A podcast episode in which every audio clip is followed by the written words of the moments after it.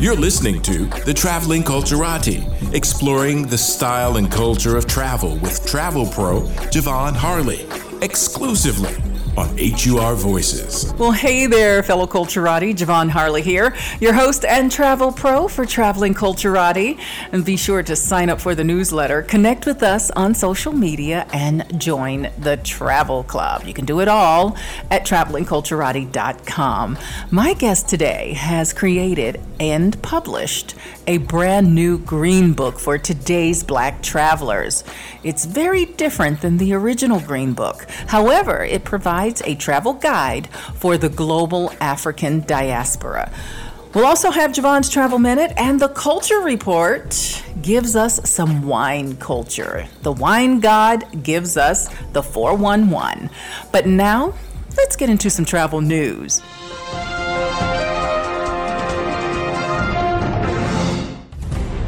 National Geographic listed eight ways travel will change after the pandemic. What will travel look like in the future? They asked experts in the industry. With the decline in air travel from the pandemic, the classic road trip has become more popular in America. And with the coronavirus cases continuing to spike in America and abroad, there's a renewed commitment to sustainable tourism, to creative ways to globetrot from home. And so here's what authors, bloggers, and podcasters are navigating. Sustainability. That would be a driving force.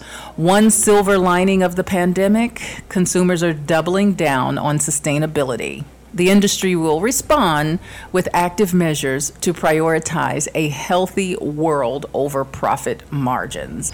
The journeys will become more inclusive, and I'm adding purpose-driven. Certainly with the Black Lives Matter movement, that has brought the issue of inclusive representation to light.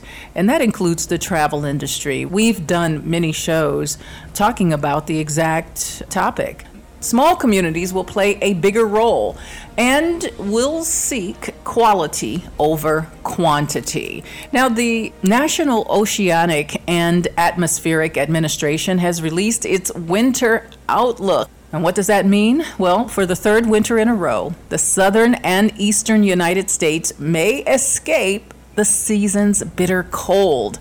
The primary driver of the mild winter outlook is La Nina. It's the cooling of waters in the tropical Pacific Ocean, which historically has shaped weather patterns to favor cold, stormy conditions in the north and northwest, and warm and dry conditions in the south and the east. T S A PreCheck will be expanded to foreign airports. That's right, T S A PreCheck currently is only in the United States, but they've gotten together with Global Entry, that's the U S Customs and Border Protection, to offer T S A PreCheck at foreign airports. They can apply for the program starting now, and that will mean that Americans with T S A PreCheck can speed through those security points in airports outside of the United States. The airports must have the same security standards and protocols that the U S government requires from its own airports, including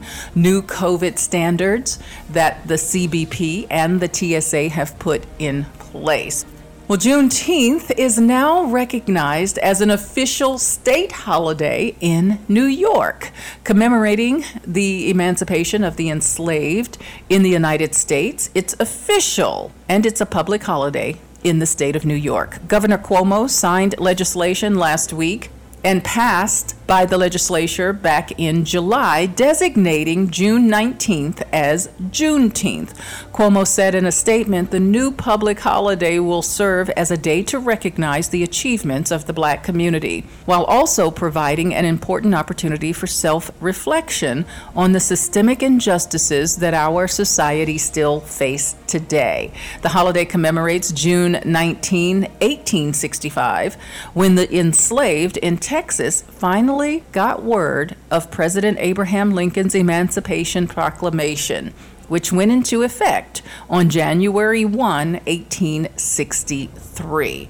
On June nineteenth, eighteen sixty-five, Union General Gordon Granger arrived in Galveston, Texas, to inform enslaved African Americans that the Civil War had come to an end and that they had been freed by Lincoln's proclamation. Yes, that was a whole year after it had already happened. Earlier this year, Cuomo issued an executive order recognizing Juneteenth as a holiday for New York State employees following civil unrest and protests against police brutality and systemic racism.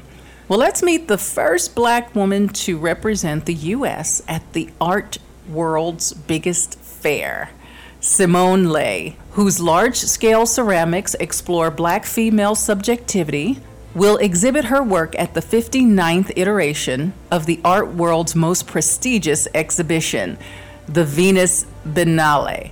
Leigh, whose works explore notions of beauty, strength, colonialism, and Black womanhood, is the first African-American woman to hold the coveted position. Leigh, fifty-two, works from her Brooklyn studio, where she creates commanding, larger-than-life ceramic sculptures that probe and celebrate the labor of Black women. The Institute of Contemporary Art in Boston, which is sponsoring the U S Pavilion at the Department of State's Bureau of Educational and Cultural Affairs, announced the artist selection last week. Per a statement, Leigh previously received the Guggenheim Museum's Hugo Boss Prize, which honors contemporary art's most innovative and influential figures, and has led shows at the Hamer Museum, the New Museum, the Kitchen, and other major galleries. Leigh tells the New York Times, "I feel like I'm part of a larger group of artists and thinkers who have reached critical mass. And despite the really horrific climate that we've reached, it still doesn't distract me from the fact of how amazing it is to be a Black artist right now." Tulsa is digging again for victims of nineteen twenty-one race massacre. The city of Tulsa is beginning a second excavation to find and identify victims of the nineteen twenty-one race massacre that left hundreds dead and destroyed an area that was once an affluent African-American community. The second excavation comes nearly a century after a white mob attacked a thriving business district and residential area in Tulsa, Oklahoma, that was referred to as Black Wall Street. Following exaggerated accounts circling around the city about an incident between a young Black man and a white woman. From May thirty-first to June first of nineteen twenty-one, historians believe three hundred people were killed and eight hundred more were injured, while white rioters robbed and burned businesses, homes, and churches. The two locations to be researched are in Oak Lawn Cemetery in North Tulsa, where a search of remains of victims ended without success in July, and near the Greenwood District, where the massacre took place. The excavation is expected to take up to one week, according to city officials. The earlier excavation was done in an area identified by ground-penetrating radar scans as appearing to be a human dug pit, indicative of a mass grave. It turned out to be a filled-in creek, according to Mayor G T Bynum, who first proposed looking for victims of the violence in twenty eighteen and later budgeted one hundred thousand dollars to fund it after previous searches failed to find victims. Bodies, if discovered, will not be disturbed. The excavation would stop and investigators would do what they do to identify them and determine a cause of death. They would also make efforts to find any descendants, which is a project that could prove difficult, according to Bynum. Archaeologists have identified two additional possible sites, and this is ahead of the twenty twenty-one one hundredth anniversary of the event. Black history and culture attractions are still looking for corporate donors to match all the Black Lives Matter rhetoric they are saying. The pandemic has made fundraising for museums all the harder in such tough economic times. But nearly five months after the killing of George Floyd and a summer filled with promises, Black tourism attractions are still waiting for more than just lip service. This is according to an article in Skift. Skift spoke with some of these attractions, and the feeling is that many companies this summer who joined the Black Lives Matter activism with penning tweets and Facebook posts and informative press releases denouncing racism at the height of the protests. Yet for the many critics, the surge of corporate activism was nothing short of performative lip service. Now, nearly five months after the killing of George Floyd, Black history and cultural institutions in the United States that draw tourists from all over the globe say the support from donations has been anything but consistent. A two thousand eighteen Mandela Research study claims that African Americans contribute a whopping sixty-three billion dollars to the American travel and tourism economy, and are more likely to travel to a location connected to their heritage. It states African American history also attracts all cultural travelers, such as Germans, Japanese, and other American travelers. There's an African American woman who's leading the charge for the great outdoors. Her name is Rue Mapp, and she's the co-founder and C E O of Outdoor Afro, whose tagline is "Where Black People and Nature Meet."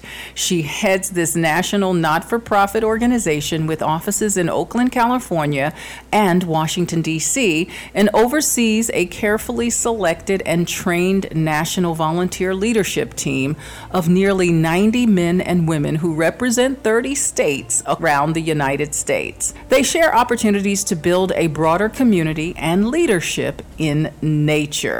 When asked what are some of the unique challenges faced by African Americans when they plan a day, a week, or a weekend, or a week of adventure, she replied, in addition to the regular items you need to consider when adventuring in the great outdoors, Black people also need to wonder if they are going to be the only ones there. What are they driving past to get there? Confederate flags, political affiliations, et cetera. Once you are where you want to be, are people going to think you don't belong? We think about these things because they happen all the time.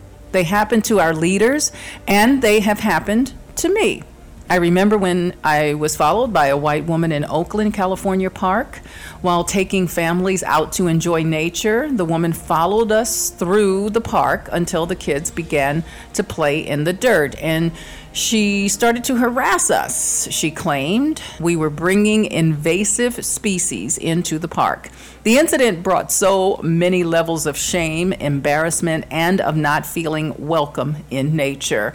And these are not isolated incidents, she recalls. Rue Mapp was named a twenty nineteen National Geographic Fellow, which is a program to empower and elevate individuals from a wide range of backgrounds and experiences who have demonstrated leadership and excellence and provide them the opportunity to develop. She's interested in having a land-based headquarters where Outdoor Afro can facilitate outdoor recreation, skill building, and be a retreat of welcoming for everyone in the nature.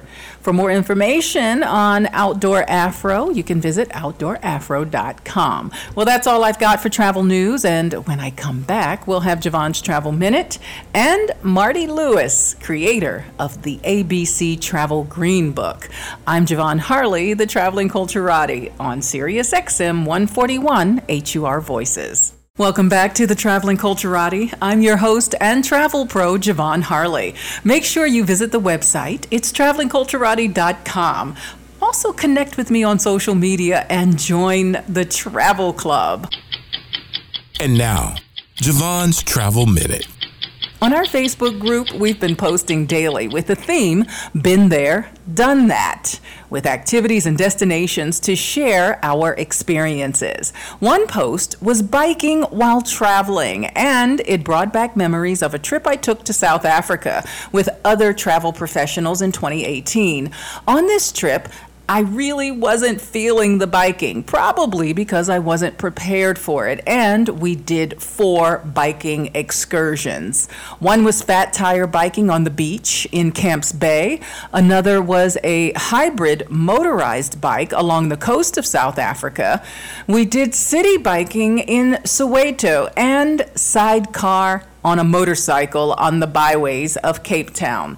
The latter didn't require pedaling from me, so I was cool with that one. The most difficult was the adventure in Soweto. Soweto has some very steep hills that I hadn't recognized on my many trips to Soweto in a car or motor coach. But when I found my photo of me biking in South Africa, it brought back fond memories instead of the discomfort I felt at the time. I thought about riding on the beach and being amazed at how the fat tires had so much traction on the sand, the views along the beach, and the challenges navigating the different terrain the beach presented. The hybrid motorized bike was a brand new experience for me. You could pedal or you could add a little power. The power certainly helped going up those hills. The faster I pedaled, the more motorized power I got. We biked to a fabulous lunch at the one and only Hotel Cape Town. And since we didn't have to bike back, we could indulge. Going back to the most challenging one in Soweto, I walked the last leg up the steep Vilakazi Street. But again, after the fact, I saw parts of Soweto I had never seen before. In my sidecar, I had a special friend who joined me, the driver's dog. He was a friendly mixed breed who occasionally rested his head on my shoulder. And when we stopped along the byway, we snapped some great photos with a gorgeous sunset backdrop. And when I returned home, I realized that I had lost weight. Traveling, it leaves you speechless. Then it turns you into a storyteller. This is Javon, and that was your Travel Minute. Do you remember or have you heard of Victor Hugo Green's The Negro Motorist Green Book, commonly called The Green Book? That was first published in nineteen thirty-six as The Negro Travel Guide. Well, my guest today has created a brand new book and guide for today's traveler. Marty Lewis is president of the Black Travel Alliance and creator of the A B C Travel Green Book, the number one resource connecting travelers to the African diaspora globally. She's a digital disruptor who is immensely in love with all things travel. She strives to change the narrative by advocating for travelers that represent different demographics across multiple platforms. Her mission is to change the face of tourism forever so that we all feel represented and see ourselves reflected. Well, hello, Marty, and welcome to Traveling Culturati. Hi, how are you today? I am great. Thank you so much. You know, this is such exciting news. I have been a traveler, oh, since I was a teenager, but I've been in the travel business for more than thirty years, so this is such a welcome surprise for someone like myself, a veteran, and I'm sure you can understand the fights that we've had to see ourselves in travel. So first off, thank you for the A B C Travel Green Book. What was your inspiration to create a guide for Black travelers today?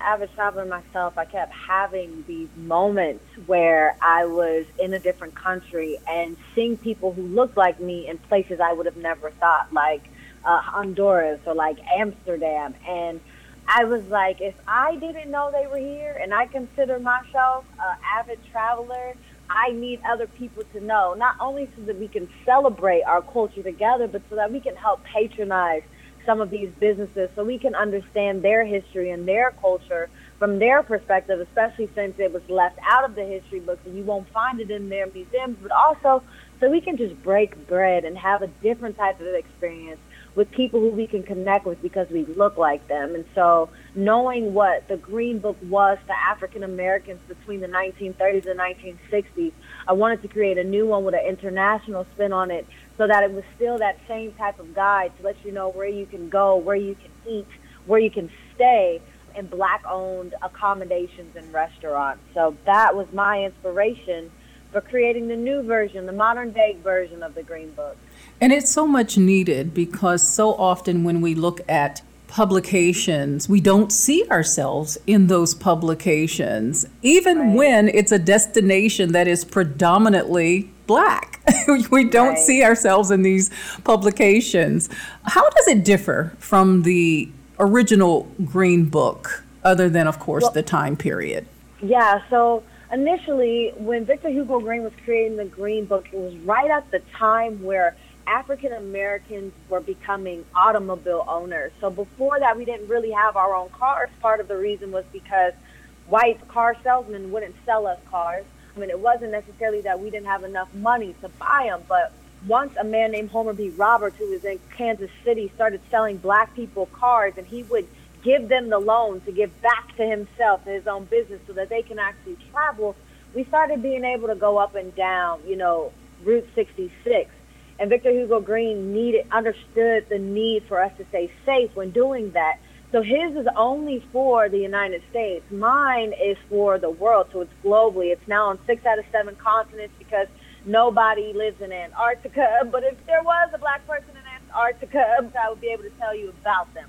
But since there's not, I can tell you about all the Black people on the other six continents. And so mine explores the African diaspora globally instead of just the African diaspora within the United States. It still goes through listings like his does, where it goes by continent, country, and city in alphabetical order. But also what Victor Hugo Green did that I have not done is he also showed you non-Black businesses who still allowed you to come there, who still was supportive of the Black community. Mine is strictly Black-owned.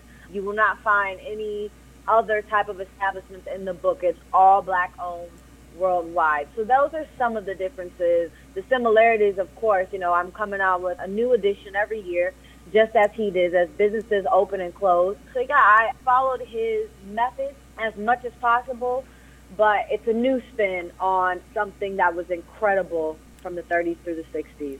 And some of the needs then that the guide presented was a need for safety. As a Negro motorist called during that time, needed to know where it was safe. I mean, if you've been looking at Lovecraft Country, Country. You, you understand mm-hmm. the sundown towns and all of these things which that book and guide really helped you along with. And it was so much for a need of safety. And that was right. one of the questions, really, that people have presented today as far as, is that even still necessary today, especially when you're talking about the United States? Do we still need to know where it's safe for Black travelers to travel? Absolutely. Sundown towns are still alive and well. Um, there's still places you cannot go that, unfortunately, as a Black person, it's not okay for you to stop there. Still, even in the year twenty twenty, which a lot of people are always like, oh my gosh, we can't believe it. And I'm like, no, believe it, honey. We experience more racism here in America than we will when we go abroad. But my Green Book, additionally, will tell you some of the things you might experience when you go abroad. And the thing about it is we have to do that for the simple fact that since the Black travel movement really, really kicked off in about two thousand ten, Black people are going to places they have never been before, which means the people who inhabit those spaces have never seen Black people before. So it's not necessarily safety, although sometimes it is, but it's also just being aware of your surroundings. They've never seen somebody with your hair. They've never seen somebody with your skin color. So yes, they might stare, but understand the stare is not malicious. Understand the stare is not with intent to harm you, or understand that the stare is malicious, and understand, you know, the, the stare is with intent to harm you because they don't want you here. So, you know, as you go through different parts of the book, you will get to places where I tell you, you need to be aware and alert when you go to these places because there's only a small community of Black people here. A Black man lost his life here two years ago due to racial tension. Or I let people know when I go to Iceland, you know, I was walking down the street and somebody called me a monkey and I didn't even realize they were talking to me because I'm so oblivious to the fact that I would have to experience racism still in a country that wasn't America. So I do still give those accounts so Black people understand what's happening, even when they're going international somewhere. It's really, really important to understand that. And that's why the Green Book is so significant, too, because if you do have a bad experience abroad, I want to be able to tell you the community you can go to where you can find people who look like you so you can feel safe, so you can see somebody who looks like you, you know, you can connect with them, even if you don't speak the same language. So that's another reason that is super important, even with international travels as well, just to know, okay, you experience something like this in a part of Brazil, well, let me tell you where the part of Brazil where people look like you are so that you can feel a little bit more safe while you're traveling abroad. Absolutely. I didn't have a word hurled at me, but I saw it on the side of a building in Iceland. I'm driving along and I see in, but the word is spelled out, go home. And I thought, oh, okay, we're doing that in Iceland, you know. So I understand exactly what you're saying and what those needs are. And even if it relates to the culture of that country and how that race relation plays out in another country. Why do you feel that Black travelers need the A B C travel book? I know a lot of the things that you've already said, but one that will make sure that they get it in their pocket and say, you know what, I really need this to travel along. One thing about the Black travel movement in the past ten years is that Black people are getting out a lot more now, and it's because they see other people out. So you have families where people who are now millennials, this is the first person who's gone out of the country, right? So this inspires and encourages Black travelers to go outside of their comfort zone and explore the rest of the world and what the world really, really has to offer them. And they can do that with the book. As people, you know, are on social media and they see these beautiful Black people taking photos in these beautiful Black places, they may not know how to get there, but they say, I want to go there. And the book helps guide them to those exact spots. What I'm hoping that it does is sparks a new movement within the Black travel movement where people go out and they get their passports and they want to see something outside of what they are normally used to. In putting everything together, how long was your labor of love and gathering the resources that found themselves in the guide? Yeah, so honestly, if it wasn't for COVID, if it wasn't for COVID, and I would say the unfortunate deaths, Ahmaud Arbery, Breonna Taylor, and George Floyd, I would probably still be working on the book. I went through many phases of this book. Some where I just was like, nope, I don't want to do it. Others where I was like, you know what, nope, stop. Others where I was like, I want to do it, but I'm just not motivated. And then COVID happened, and it caused us all to sit down now. You got to remember, I work in the travel industry. I'm a travel influencer and a diversity and travel consultant, so I was on the road two hundred seventy-five out of three hundred sixty-five days a year. And so when COVID happened, I had to sit myself at home, something that I hadn't normally done. And I had to be okay with the four walls that I was living in. And COVID has allowed a lot of us to finish some passion projects. And I remember at the beginning of COVID, I was talking to uh, one of my best friends and told him, I'm not motivated to finish the Green Book. And he was like, don't worry, you'll know the exact moment when you should finish it. And he said this right around maybe the year and a half mark I had been working on this. And then George Floyd happened, and everybody posted those Black squares on Blackout Tuesday, standing in solidarity, saying Black Lives Matter. And I was like, first of all, how dare you? Because you're saying this now, but you weren't saying this pre-George Floyd. And because I've worked with you in the travel space, I don't believe you. But then I saw something happen that had never happened before. And that was a celebration of the Black culture and Black businesses. And something went off in my mind and said, the time is now. Now, I didn't want to be tone deaf because I said, well, why would you release a travel book in the midst of a pandemic when nobody can travel? And I said, that's exactly when you release it, when everybody has the time to stop and listen and hear what you have to say and realize that when they are ready to travel again, you have now given them the perfect guide to be able to do that, and not only do that, but patronize Black businesses along the way, but actually create their trips based off of a guide that you gave, and especially because you told them that there's an African event that happens amongst the Afro-Turkish community every October, and now people are going to Turkey in October just to participate in this. And I was like, the time is now. So I made the release date, the two-year anniversary of when I started it, which is August the twenty-third. And it came out, and ever since then, I've been hitting the ground running. Actually, August the fourth I was hitting the ground running. And ever since then, I've gotten so much love from everybody. Well, you said something very poignant about COVID. And I remember that we were all saying maybe this wasn't twenty twenty as we saw it, the year of vision, the year of clarity. And I thought to myself just about a month or so ago, maybe it is. Maybe it gave us, not the way in which we wanted it, but it gave us the time to sit with ourselves and to really focus on what is important. That's exactly right. There's so many silver linings. And I tell people all the time, twenty twenty has been the best year of my life. I know we were sitting at home, but as far as my career, this is when it took off. You know, everything I had on my vision wall has come to pass. Fantastic. And I didn't even know at the time exactly what that consisted of. So I'm more than grateful. Yes. What did you discover during this process about the travel industry? Well, because I'm a diversity and travel consultant, I already knew that the travel industry was not necessarily a place that welcomed our stories and, you know, welcomed, you know, our history, because the travel industry is the one that leaves our history out.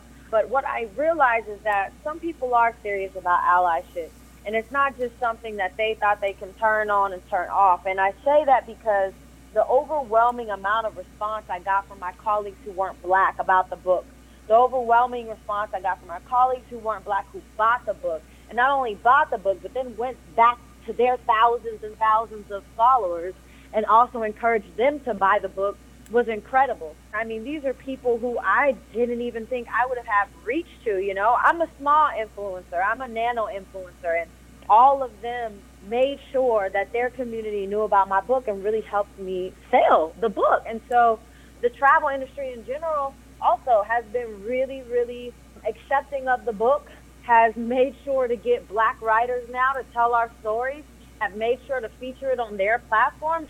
I couldn't have asked for better support. And so I think finally the travel industry is ready to make a change. And this is something that I've been preaching for the past three years with the name that I've made for myself in the industry. But now it's finally happening. And I'm proud of that. I'm happy to have sparked some of that change. Absolutely. And we're proud of that for you.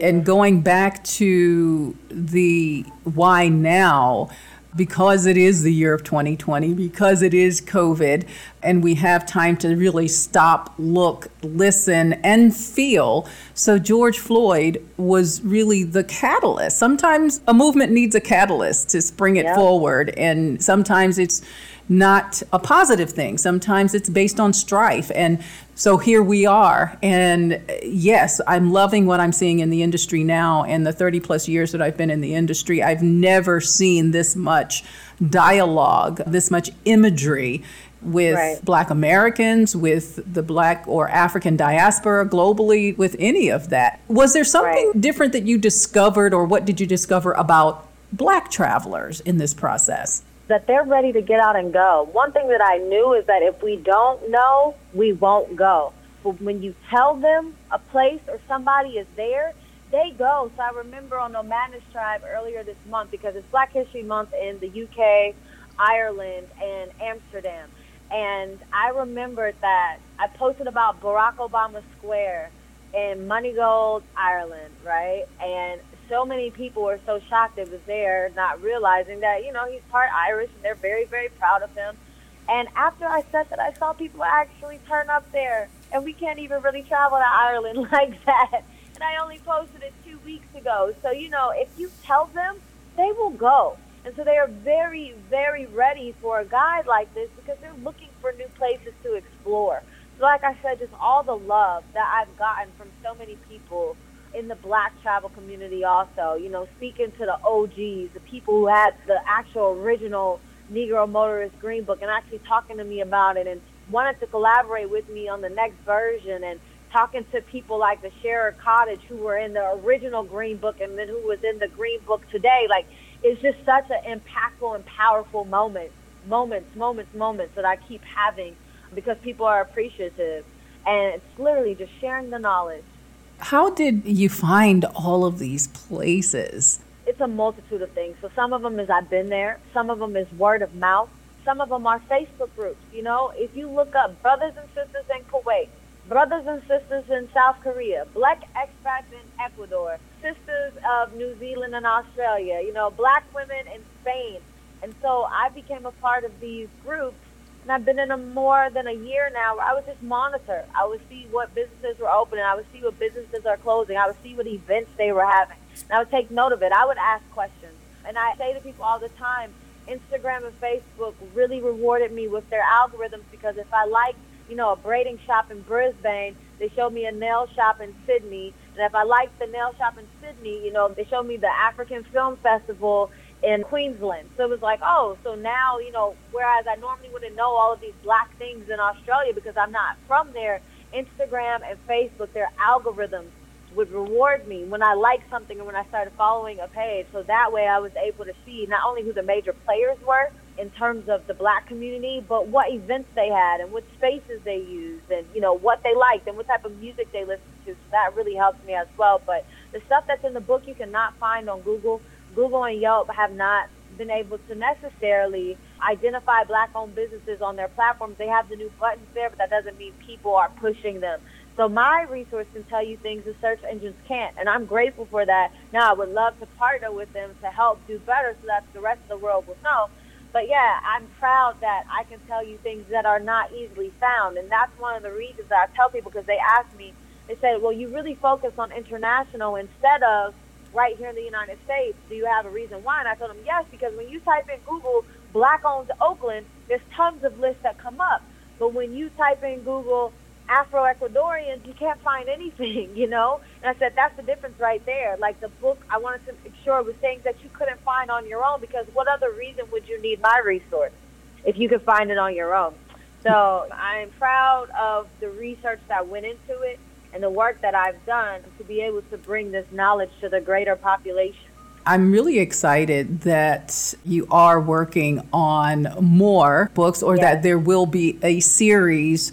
How do you see that playing out as far as areas of focus? So really what happened also is that I self-published. So when you self-publish, you can't have a lot of pages, or else they continue to take money from you. So my book is only one hundred seventy-one pages. So there were certain things that I left out. I was like, okay, well, for certain reasons. So for like one, America on its own is a book on its own. Africa on its own is a book on its own. But Africa is ninety percent owned by foreigners. It's not owned by black people. So I really had to sign partnerships with the tourism board from the fifty-four different countries in Africa and say, I need your help identifying black-owned businesses in your countries.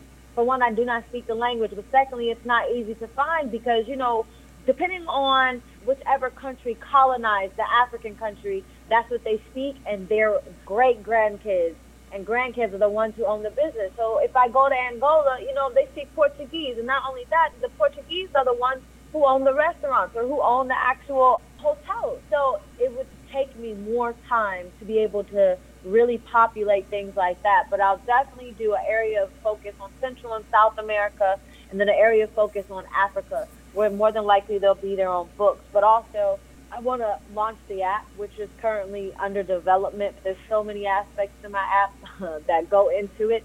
So it'll be a while before it comes out, but the app will be able to be the full, as full as you can be, listings of black-owned businesses worldwide that pertain to the travel industry. But because I self-published, like I said, my book could only be under two hundred pages in order for me to still get anything in terms of royalties. So, yeah, I mean, Barnes and Noble and Amazon is great when it comes to self-publishing, but the amount of money that I get for selling a book at twenty-four ninety-nine is not even close to twenty-four ninety-nine. So I had to keep it limited. But it was good, because then that means there's more for people to know, and there's more time also to add new things to the book and to really go into depth like I want to in certain places like the continent of Africa. Now, you're also president of the Black Travel Alliance. Tell us about that. Mm-hmm. Yes, the Black Travel Alliance is founded by seventeen black content creators, journalists, photographers, videographers, and influencers in the travel space. Me and my colleagues are part of a Facebook group that's called Brown and Black Travelers at Travel Conferences, because we are the ones that you see that look different when you go to popular travel conferences like a T BEX, or like a Women in Travel Summit, or like a I B M in Germany, or a W T M in London. And we were appalled at Blackout Tuesday with the amount of travel brands that posted at Black Square, because not only did they not work with us, when they did, they didn't pay us as much as our white counterparts. We didn't get the same type of speaking opportunities that our white counterparts got. So we wanted to create something that held the industry accountable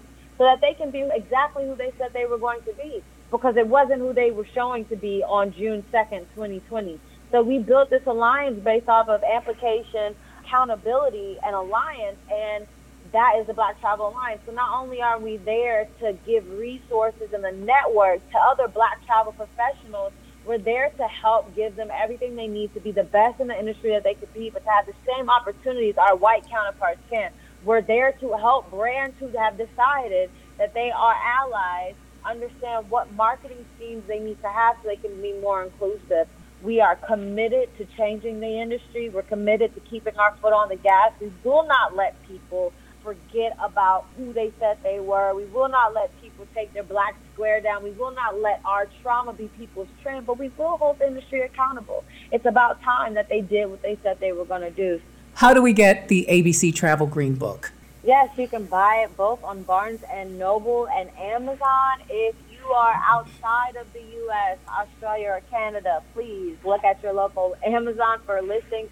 It's on both places, both paperback and as an ebook. That's how you can find it. You can find us on social media at A B C Travel Green Book, and the website is A B C travel green book dot com. Fantastic. Well, Marty Lewis, thank you so much again for joining me today. What an honor and a pleasure. Thank you for having me. When we come back, I've got the Culture Report. I'm Javon Harley, the Traveling Culturati, on Sirius X M one forty-one. Welcome back H U R to the Traveling Voices. Culturati. I'm your host and travel pro, Javon Harley. The website, traveling culturati dot com. Check it out. And while you're there, follow us on social media and join the Travel Club. Culture is forever changing and reflecting what's happening in the society and with its people. It can be born of the arts, music, food, and sometimes politics and strife. This is the Culture Report on wine. Known around Harlem as the self-proclaimed wine god, Moselle Watson is a certified sommelier who educates Black people on wine. With his years of experience buying wines, for some of New York City's greatest wine shops, he founded Wines by Moselle, an educational wine home delivery service. Well, hello, Moselle, and welcome to Traveling Culturati. Hello, hello, Javon. How are you? I am great. I came across an article written on you, and I was really excited about that because anyone who is educating Black folks on experiences that are global are of interest to me. So what was your inspiration for becoming a sommelier? It wasn't planned originally. My first job was at McDonald's when I was seventeen, and I left that at eighteen to work at White Castle because they paid ten dollars to work overnight.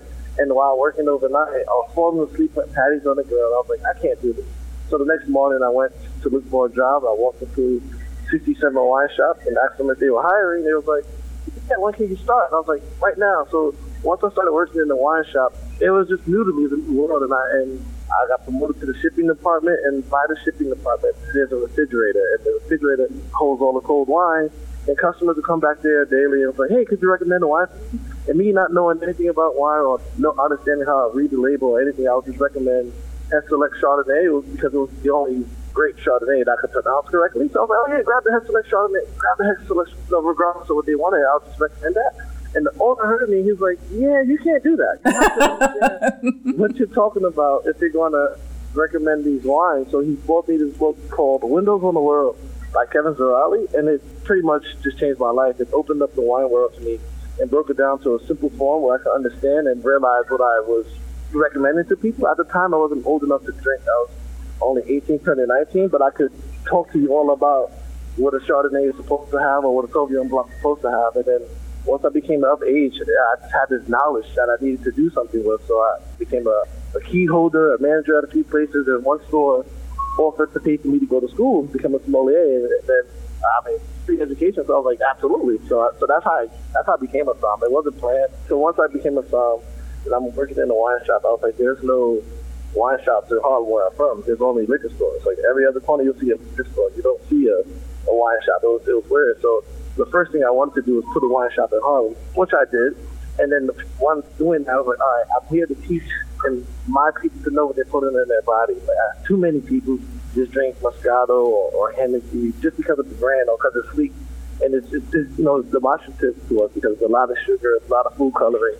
And we, of all people, suffer most from diabetes and sugar deficiencies. So I, like, I have to change that. If anybody could change it, it could be me, because I have the education, I have uh, the community on my side. They will trust what I say because I'm one of them, opposed to someone else saying it. And, uh, it just became my mission to teach my people about wine and what they put in their body. I think if you're willing to explore, you can change your palate. I know my palate changed when I first started drinking wine. Dare I say it was champagne. But yeah, with that exploration and just trying different things, as you become older and wiser in general, your palate can change and grow. So what are the main varietals? I know there are many. So there's like a, a magnificent seven. So as far as the white wines, there would be Riesling, Sauvignon Blanc, Chardonnay. And then as far as red, there's Merlot, there's Cab Franc, there's Pinot Noir, and there's Cabernet Sauvignon. And the reason why it's, it's an odd number like seven is because Cab Franc and Sauvignon Blanc were genetically cross-breeded together to make Cabernet Sauvignon. So white grape and a red grape were blended together to make what we all know as Cabernet Sauvignon, and that's why there's like seven opposed to six. These seven varieties are planted all over the world. You can find them in South Africa, you can find them in the United States, you can find them in France, you can find them in Italy. But the true identity of like where the wines originated, it, it goes back and forth. There's some people who claim that it, it originated in France. There's some people who claim that it originated in Egypt. There's history that can prove both, so it, it depends on, you know, what you want to believe. But these seven grapes are planted widely across the world. With that being said, they all have different characteristics based on where it's planted. For example, Chardonnay planted in the United States will usually have a creamy, sort of buttery texture to it because California or United States winemakers generally age their wines in oak. That gives it a creamy texture to it. So for our particular Chardonnay from California, and a Chardonnay from France. But if all those are seeing great night and day as far as what the winemaker does to it. So how do you discover what you like? How do you find your personal taste? Well, the easiest way that I would say is to drink a lot. The more you drink, the more you can build sort of a, a repertoire of, even if you don't like it, to still drink it, to understand reasons why you don't like it. And even if you like something, don't constantly drink that, but understand why you like it. If you're at a restaurant and you want to try something, but you don't really know what to try, what should you look for in those kind of tasting notes? Or if you're visiting a vineyard or a wine estate and you want to do some tasting? Depending on the restaurant, because they may not train exactly, but I would say always trust the sommelier on staff and just ask them what wines pair well with the dish I'm having. That way it can eliminate it tasting nasty. Even if you don't like the wine, but if it pairs correctly with the food, you'll learn to appreciate the wine, you'll learn to appreciate what it's doing for the food and how it's changing your palate. If you go to a vineyard and do a tasting, don't go there expecting to taste five wines. You're going to taste between ten and twenty-five different wines, but it's going to be a, a range. And they usually start to, as sweet as possible as a vineyard could be, to as dry and full body as a vineyard could go. And you can, from doing that range of tasting, you can pick out what you like about this, what you don't like about that. And it's all about building a sort of like a flavor profile, or like if you're painting the picture, just completing the palette, getting all your color schemes in order before you throw it on a chalkboard. And what are those basics in tasting? Because we see people doing different things to right. taste wine. So what are those and what do they mean? The basics that's tasting wine is if you have it in the correct wine glass, just swirl the wine. And when you swirl the wine, the why people usually swirl the wine is to allow oxygen to get inside the glass of wine to open up the wine. So oxygen can be a plus and a minus to wine. So imagine something being bottled up tight and all its flavors and all its smells are confined to a small area.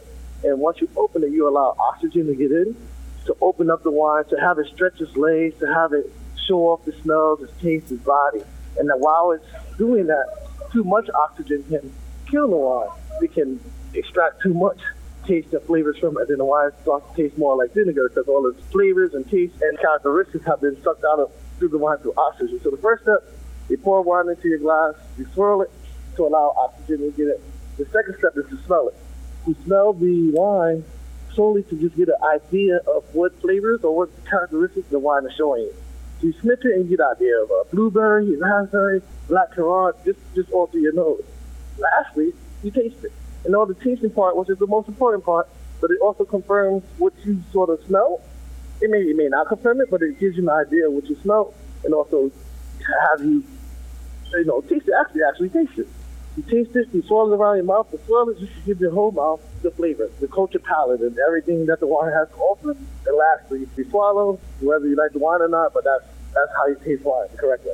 Okay, now you mentioned earlier that if you're at a restaurant, you can ask a sommelier. Is mm-hmm. that part of what the restaurant offers? Does that come at an additional cost? Not an additional cost. Every restaurant, every good restaurant has a sommelier on staff that can tell you about the wine. Otherwise, they don't know what they're doing. They're just buying whatever the company's telling them to buy if their wine list is not correct. I think one of the things people think about when they think of a sommelier is that you would only call one over if you're buying a pricey bottle. No, it's, it's the sommelier job is there just to sell wine regardless of the price, but for you to feel comfortable with the wine that's along with your meal. And this is why you'll feel comfortable with it, because it's tiered perfectly for this, opposed to just winging it yourself and not knowing, and then you end up drinking champagne with spaghetti, and that's not how it's supposed to go. Now, does age matter or not? There are wines who are made to be drank immediately, and there are some wines that are made to be drank years from now. So to find that balance depends on how much you pay for the wine, depends on the, the producer, depends on the winemaker, depends on the region it came from. But ninety percent of the wines made today are made to be drank within the first three years. And I, I can tell you a secret. For example, white wine has an age on it. So let's say it's two thousand twenty. Right now, the only white wine we all should drink or we all should consume is from two thousand eighteen to two thousand twenty. Any white wine from two thousand seventeen and, and back is too old. It passes prime. It will taste like vinegar. It will taste watered down. It will taste like lackluster flavors. All the fruit flavors you're supposed to get will be more like dry fruit. It'll taste more like a sherry, which isn't what you want to do. So age is important if you're doing white wine or if you're not drinking a expensive red that's supposed to be aged. That's where it matters.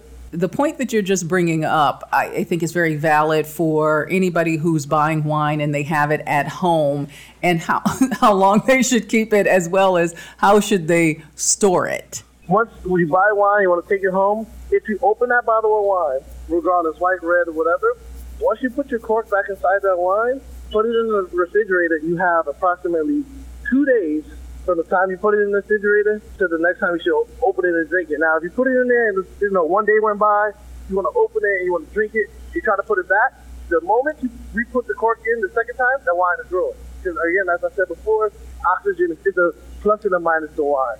The more oxygen you expose wine to, the more it extracts its color. So the more, for example, like I said, with the white wine, I opened, I poured myself a glass today, I put it in the refrigerator, it has oxygen now stuck in the bottle, just attacking the wine, but it's, now that it's in the refrigerator, it's slowing down the aging process or the maturing process. But as soon as I take it out, it's like it speeded up immediately now, because as the wine starts to come back to room temperature from being in the refrigerator, that process is now in hyperdrive. At that moment, I have to finish it, or if I put it back in the fridge, it doesn't matter. I might as well just start cooking with you because the wine won't taste good. Well, thank you so much for joining me today. And as I said earlier, Moselle founded Wines by Moselle, an educational wine home delivery service. You can check it out at wines by moselle dot com. That's M O Z E L. Check it out. And he's basically your sommelier at home.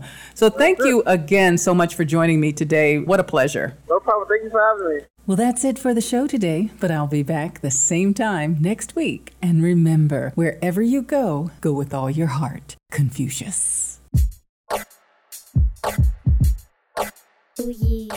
To find out more about the Traveling Culturati, visit traveling culturati dot com. Follow me on social media and join the travel club. Special thanks to editor Ray Diaz, studio producer Diamond Sidnor, video producer Howard Little, executive producer Gene Harley, and to you, thanks for tuning in.